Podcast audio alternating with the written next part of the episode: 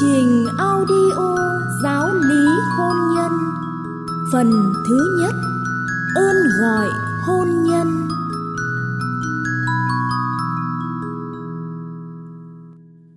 Bài 3 Giáo luật về bí tích hôn nhân.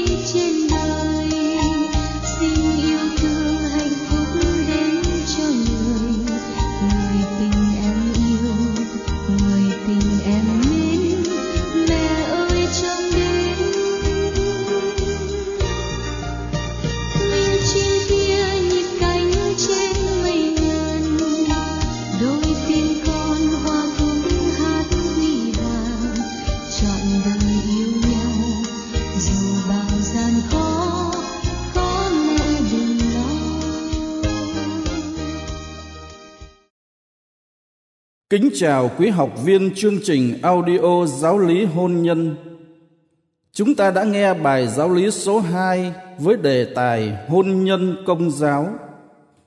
Bài giáo lý này cho chúng ta thấy ba điểm chính như sau. Trước hết, hôn nhân công giáo là bí tích do Chúa Giêsu lập để kết hợp hai người tín hữu, một nam một nữ thành vợ chồng trước mặt Thiên Chúa và hội thánh đồng thời ban ơn giúp họ sống xứng đáng ơn gọi của mình. Kế đến, hai đặc tính của hôn nhân công giáo là đơn nhất và bất khả phân ly. Nghĩa là một vợ một chồng và trung thành yêu thương nhau trọn đời. Sau cùng, bí tích hôn nhân ban ơn giúp các đôi vợ chồng yêu thương nhau như Đức Kitô đã yêu thương hội thánh đồng thời kiện toàn tình yêu tự nhiên, củng cố sự hiệp nhất bất khả phân ly và thánh hóa họ trong đời sống siêu nhiên. Nét đặc trưng của hôn nhân là rập theo khuôn mẫu tình yêu của thiên chúa đối với loài người trong suốt dòng lịch sử, đặc biệt là tình yêu mà chúa giêsu dành cho hội thánh. Một tình yêu trung thủy cho đến cùng. Chính vì thế hôn nhân công giáo đòi hỏi đôi vợ chồng cũng sống và tương quan với nhau bằng chính tình yêu mà thiên chúa dành cho họ. Vì vậy, việc sống chung thủy với nhau cho đến suốt đời tuy là một thách đố, nhưng không phải là điều không thể làm được. Vì các cặp vợ chồng luôn luôn có thiên chúa đồng hành và hướng dẫn họ qua sự hiện diện của hội thánh. Và cụ thể trong đời sống hàng ngày có rất nhiều đôi hôn nhân đã và đang trung thành với nhau suốt cuộc đời. Họ trở thành những chứng nhân của thiên chúa, là tình yêu, là chân lý giữa thế giới ngày nay. Bài giáo lý thứ ba hôm nay với đề tài giáo luật về bí tích hôn nhân sẽ giúp chúng ta hiểu những hướng dẫn của hội thánh về đời sống hôn nhân, để từ đó ta sống theo đúng ý chúa hơn và sống hạnh phúc hơn. Bây giờ kính mời quý vị tìm hiểu bài giáo lý. Trước hết, kính mời quý vị cùng lắng nghe lời Chúa.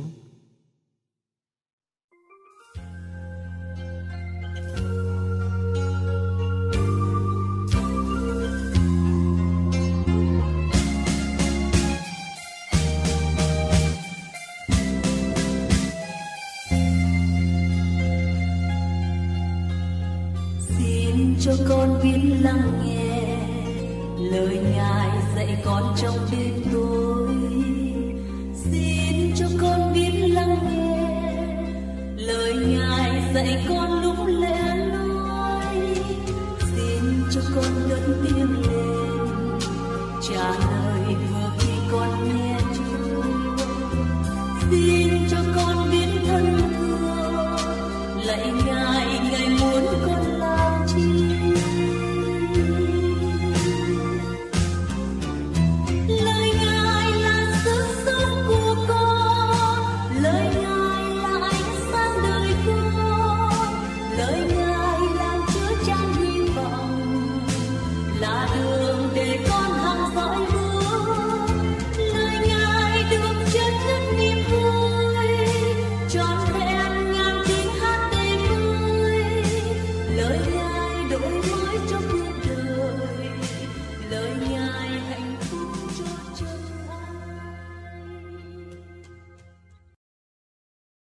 Lời Chúa trong tin mừng theo Thánh Marco. Khi ấy Chúa Giêsu nói rằng: Sự gì Thiên Chúa đã kết hợp, loài người không được phân ly.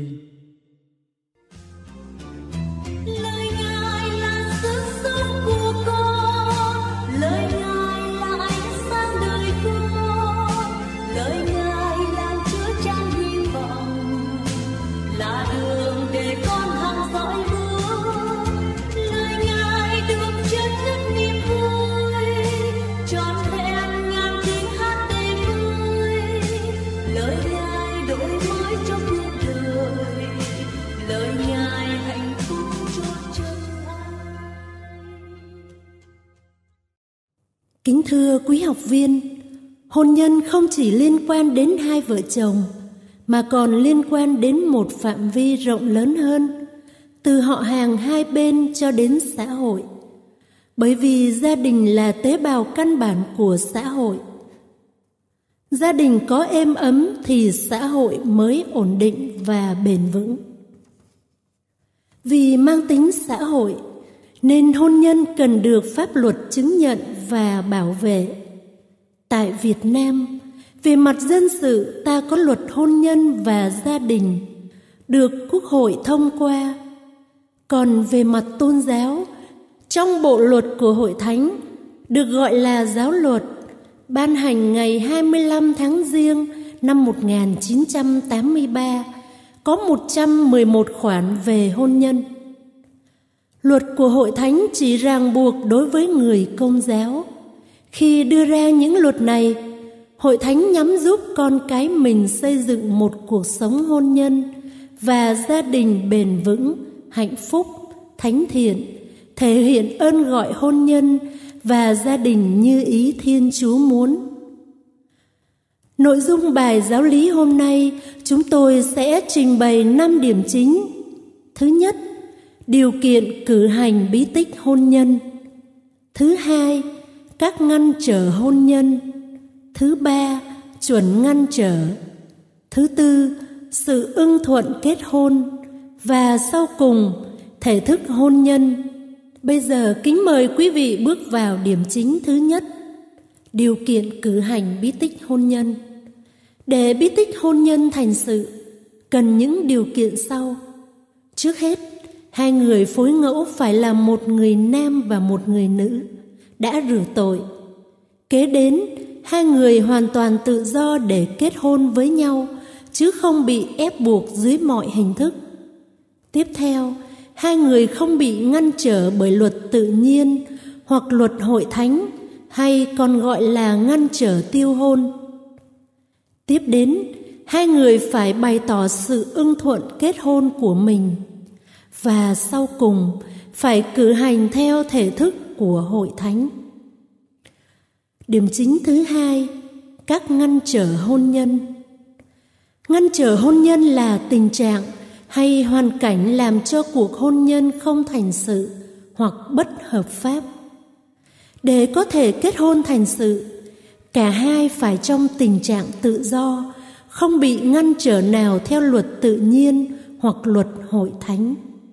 Những ngăn trở thuộc luật tự nhiên dựa trên hôn nhân như một định chế tự nhiên, chúng chi phối mọi người Những ngăn trở thuộc luật hội thánh dựa trên bản chất bí tích của hôn nhân, cũng như trên mối liên hệ của hôn nhân với cộng đồng tín hữu, chỉ chi phối người công giáo mà thôi. Các ngăn trở hôn nhân gồm có 12 ngăn trở, được chia thành hai loại. Loại thứ nhất là các ngăn trở theo luật tự nhiên, và loại thứ hai là các ngăn trở theo luật hội thánh. Trước hết, về các ngăn trở theo luật tự nhiên bao gồm ba ngăn trở sau. Thứ nhất là ngăn trở do bất lực. Nếu một trong hai người trước khi kết hôn đã mắc chứng bất lực, không thể chữa trị được thì hôn nhân đó không thành. Ở đây chúng ta cần lưu ý là bất lực khác với vô sinh.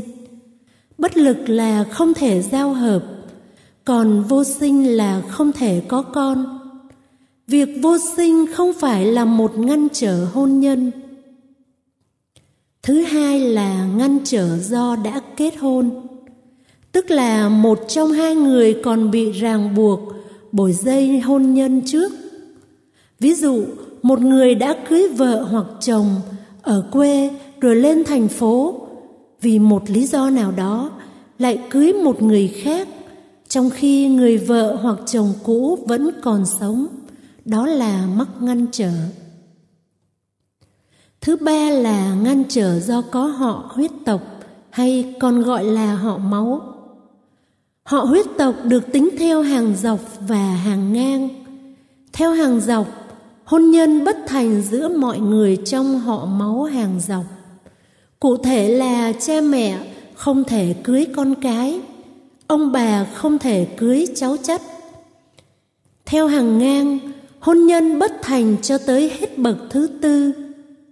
Ở đây chúng tôi xin mở ngoặc chút xíu để nói về cách tính bậc như sau. Ví dụ, cụ tiên sinh được hai người con là ông nhất và bà một ông nhất sinh ra người con là chú nhì, còn bà một sinh ra người con là cô hai. Chú nhì sinh ra người con là anh tam, còn cô hai sinh ra người con là chị ba. Xét về bậc thì họ hàng giữa ông nhất và bà một có hai bậc. Họ hàng giữa chú nhì và cô hai có bốn bậc. Họ hàng giữa anh tam và chị ba có sáu bậc ngăn trở hôn nhân trong hàng ngang chỉ đến hết bậc thứ tư nên kể từ bậc thứ năm là có thể kết hôn với nhau kế đến về các ngăn trở theo luật hội thánh gồm có 9 ngăn trở như sau. Thứ nhất là ngăn trở do chưa đủ tuổi để kết hôn. Theo giáo luật, để kết hôn thành sự, nam phải đủ 16 tuổi, nữ phải đủ 14 tuổi. Tuy nhiên, Hội đồng giám mục của mỗi quốc gia có quyền quy định tuổi cao hơn để kết hôn hợp pháp.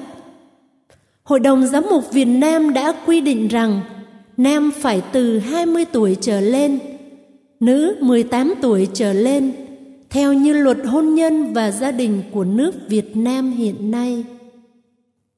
Thứ hai là ngăn trở do khác biệt tôn giáo, nghĩa là một bên công giáo còn một bên không công giáo. Thứ ba là ngăn trở do chức thánh, tức là những người đã chịu chức thánh như giám mục, linh mục và phó tế thì không thể kết hôn thành sự. Thứ tư là ngăn trở do khấn dòng. Những người chính thức thuộc về một dòng tu bằng lời khấn công khai sẽ vĩnh viễn sống khiết tịnh hay còn gọi là khấn trọn đời, vĩnh khấn thì không thể kết hôn thành sự. Thứ năm là ngăn trở do bắt cóc.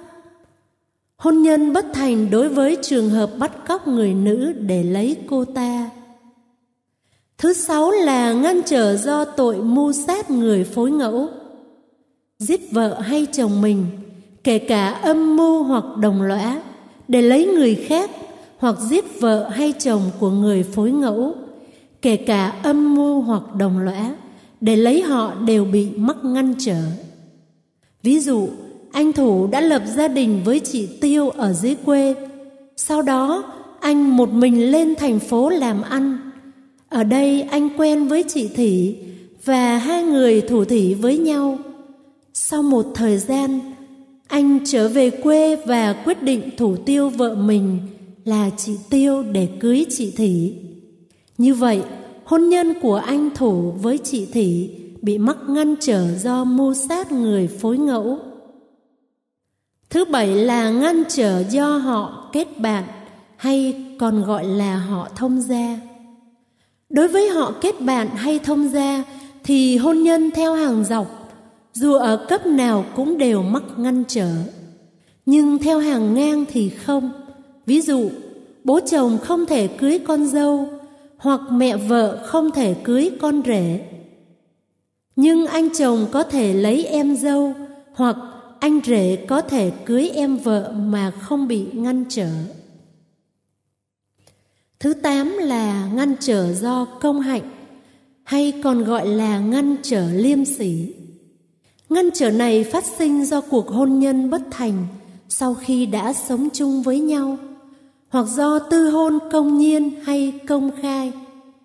Ngăn trở này tiêu hủy hôn nhân giữa người nam với các người họ máu của người nữ, bậc một hàng dọc và ngược lại. Ví dụ, anh Ngăn đã từng sống chung trẻ với chị Trở thì không thể lấy mẹ hoặc con riêng của chị ấy và chị Trở cũng không thể lấy cha hoặc con riêng của anh Ngăn vì làm như thế là mắc ngăn trở. Và ngăn trở cuối cùng là do pháp tộc. Những người có họ hàng thân thuộc pháp lý do nghĩa dưỡng ở hàng dọc hoặc hai bậc hàng ngang thì không thể kết hôn với nhau thành sự. Ví dụ, cha mẹ nuôi không thể kết hôn với con nuôi. Con nuôi cũng không thể kết hôn với con cháu ruột của cha mẹ nuôi. Và hai con nuôi của cùng một cha mẹ nuôi không thể kết hôn với nhau. Tóm lại, có tất cả 12 ngăn trở hôn nhân và được chia thành hai loại. Loại thứ nhất là các ngăn trở theo luật tự nhiên, gồm ba ngăn trở. Loại thứ hai là các ngăn trở theo luật hội thánh, gồm 9 ngăn trở. Chúng ta vừa kết thúc điểm thứ nhất và thứ hai, nói về điều kiện cử hành bí tích hôn nhân và các ngăn trở hôn nhân. Bây giờ mời quý vị bước sang điểm thứ ba, chuẩn ngăn trở. Nếu mắc phải một trong các ngăn trở nói trên, dù hai người có lấy nhau, hôn nhân vẫn không thành. Đó chỉ là một sự chung trẻ bất hợp pháp mà thôi. Để kết hôn thành sự và hợp pháp, cần phải xin phép chuẩn. Tuy nhiên, không phải ngăn trở nào hội thánh cũng có thể miễn chuẩn được. Hội thánh chỉ có thể chuẩn chín ngăn trở ở loại thứ hai mà thôi, tức là những ngăn trở thuộc luật hội thánh. Còn những ngăn trở thuộc luật tự nhiên thì hội thánh không được phép miễn chuẩn. Riêng đối với hôn nhân khác tôn giáo, sở dĩ hội thánh dè dặt và thận trọng chỉ vì yêu thương con cái mình, muốn gia đình hạnh phúc, vợ chồng phải hòa hợp. Trong khi đó, tín ngưỡng là một vấn đề quan trọng. Nếu có sự khác biệt thì dễ xảy ra xung khắc, đe dọa sự hòa hợp, nhất là đối với việc giáo dục con cái. Tuy nhiên, cũng vì tôn trọng tự do, hội thánh không cấm đoán Hội thánh hy vọng lòng đạo đức của bên này sẽ thánh hóa bên kia. Chúng ta vừa kết thúc điểm thứ ba, nói về chuẩn các ngăn trở hôn nhân. Bây giờ mời quý vị bước sang điểm thứ tư, sự ưng thuận kết hôn. Kính thưa quý học viên, Hội Thánh coi việc hai người bày tỏ sự ưng thuận kết hôn là yếu tố cần thiết làm nên hôn nhân thiếu sự ưng thuận này thì hôn nhân không thành giáo lý hội thánh công giáo dạy rằng sự ưng thuận kết hôn là hành vi nhân linh, nghĩa là hành vi của con người có ý thức và tự do. Trong đó, hai vợ chồng tự hiến cho nhau và đón nhận nhau. Anh nhận em làm vợ, em nhận anh làm chồng. Sự ưng thuận này nối kết hai vợ chồng lại với nhau và được thể hiện trọn vẹn khi hai người trở nên một xương một thịt. Bởi vậy, sự ưng thuận này phải là một hành vi ý chí của mỗi bên kết hôn, không bị cưỡng bức vì bạo lực hay quá sợ hãi do một nguyên cớ bên ngoài. Không một quyền hành nào của hai người có thể thay thế sự ưng thuận này. Nếu thiếu sự tự do này, cuộc hôn nhân sẽ không thành. Sự thiếu tự do ưng thuận thực sự trong hôn nhân xảy ra khi một trong hai người rơi vào một trong các trường hợp sau. Một là không có đủ trí khôn. Ví dụ, một người đã trưởng thành nhưng lại bị tai nạn mất trí hoàn toàn. Hai là thiếu trầm trọng trí phán đoán về những quyền lợi và nghĩa vụ chính yếu của hôn nhân. Ví dụ, một người không biết rằng nghĩa vụ trong đời sống hôn nhân là sinh sản con cái nên nhất định không đồng ý giao hợp. Ba là vì bị tâm thần không thể đảm nhận những nghĩa vụ chính yếu của hôn nhân. Ví dụ, một người bị tâm thần đến nỗi không thể chăm sóc đứa con do mình sinh ra. Bốn là không hiểu biết hôn nhân là gì. Ví dụ, một người không biết là trong hôn nhân hai vợ chồng phải thề hứa chung thủy với nhau suốt đời. Năm là lầm lẫn về người hoặc về phẩm cách của người phối ngẫu. Ví dụ, một người có ý định cưới cô chị nhưng khi cưới về lại là cô em. Hoặc một cô gái cưới phải người chồng bị bệnh đồng tính nhưng không biết vì anh ta giấu trong thời gian trước khi cưới. Sáu là lường gạt. Ví dụ, một cô gái cưới một chàng trai đã có vợ con rồi, nhưng do bị anh ta hoặc gia đình anh ta lừa, bảo rằng đó là vợ của người khác trong gia đình, chứ không phải vợ của anh này. Bảy là giả vờ ưng thuận, nhưng thực sự không muốn. Ví dụ, vì không muốn bố mẹ buồn, nên người con gái nói lời ưng thuận cho xong, chứ thực sự trong lòng không muốn cưới người con trai đó. Ưng thuận với điều kiện về tương lai. Ví dụ, em đồng ý cưới anh với điều kiện sau này anh phải xây nhà riêng cho người thân của em. Ưng thuận vì bạo lực hoặc vì sợ hãi. Ví dụ, vì đã từng bị bố mẹ đánh đập dã man khi từ chối kết hôn, người con gái quá sợ và không còn lối thoát nên đành lòng nói lời ưng thuận cưới chồng. Chúng ta vừa kết thúc điểm thứ tư nói về sự ưng thuận trong hôn nhân. Bây giờ mời quý vị bước sang điểm thứ năm. Thể thức hôn nhân. Để hôn nhân thành sự, đôi bạn cần phải cử hành theo thể thức của hội thánh. Hôn nhân chỉ thành sự khi được kết ước trước mặt vị chứng hôn có thẩm quyền, hoặc cha xứ, hoặc một linh mục, hay phó tế được ủy quyền cùng với hai người làm chứng. Linh mục hay phó tế chứng giám nghi thức hôn nhân, nhân danh hội thánh nhận lời ưng thuận của đôi bạn và chúc lành cho họ. Sự hiện diện của thừa tác viên hội thánh và của những người làm chứng cho thấy rõ hôn nhân là một bậc sống trong hội thánh. Ngoài ra, còn phải cử hành tại nhà thờ giáo xứ, nơi một trong hai người kết hôn có chỗ thường trú hoặc tạm trú một tháng. Nếu muốn cử hành nơi khác, phải có phép của đấng bản quyền sở tại hoặc cha xứ. Kính thưa thưa quý học viên, chúng ta đang theo dõi bài giáo lý thứ ba của chương trình audio giáo lý hôn nhân với đề tài giáo luật về bí tích hôn nhân. Những phần trình bày ở trên được tóm tắt lại như sau. Thứ nhất, để bí tích hôn nhân thành sự thì hai người kết hôn phải là một nam một nữ đã rửa tội. Họ hoàn toàn tự do kết hôn chứ không bị ép buộc và cũng không bị ngăn trở bởi luật tự nhiên hoặc luật hội thánh. Họ phải bày tỏ sự ưng thuận kết hôn cách công khai và cử hành theo thể thức của hội thánh. Thứ hai, ngăn trở hôn nhân là những hoàn cảnh hoặc trường hợp làm cho cuộc hôn nhân không thành sự hoặc bất hợp pháp.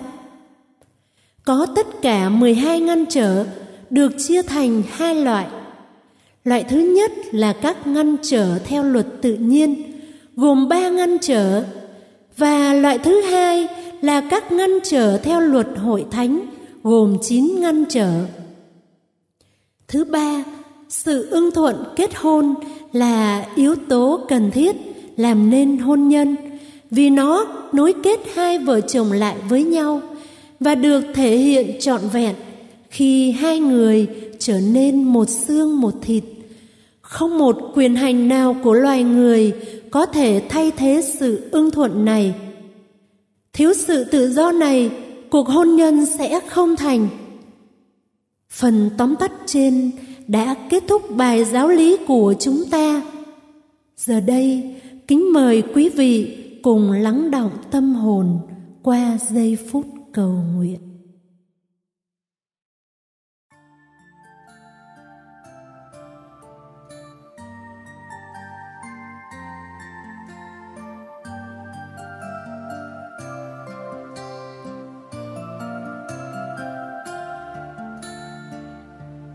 Lạy chúa, chúng con cảm tạ chúa vì chúa hằng yêu thương chúng con xưa kia chúa đã ban lề luật cho dân israel để giúp họ sống trung thành với giao ước, xứng đáng là dân chúa hôm nay, chúa mời gọi chúng con bước vào đời sống hôn nhân và gia đình để làm chứng cho tình yêu của chúa và Chúa đã ban cho chúng con hội thánh để hướng dẫn. Xin giúp chúng con biết nghe theo lời giáo huấn của hội thánh, để cùng nhau xây dựng một gia đình hạnh phúc như ý Chúa muốn.